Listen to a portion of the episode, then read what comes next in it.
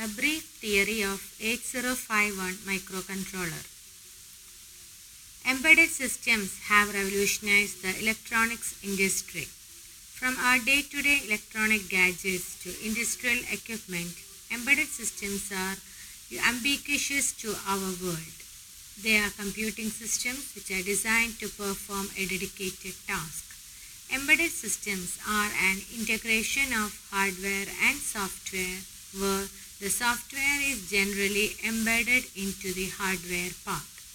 However, they are nothing without a microcontroller or a microprocessor. Microcontrollers are the soul of an embedded system. They are the component of an embedded system which fetch the instructions and execute them. Microcontrollers take the input for a system and process the output. Hence, this article is designed to make you aware of the 8051 microcontroller. What are the features of 8051 microcontroller? the 8051 microcontroller is a general purpose microcontroller. Though it is more than 50 years old, 8051 is still heavily used in a number of electronics and electrical devices. Moreover, various industries such as mobile communication, defense, aeronautics, and even healthcare would be inefficient without this small but powerful component.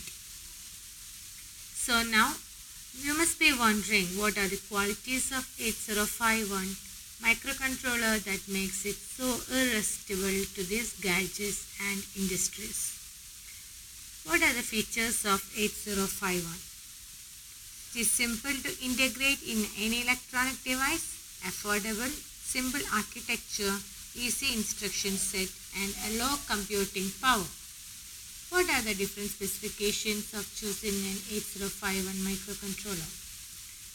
It consists of a memory, a microcontroller needs program memory to store program or instructions to perform defined tasks.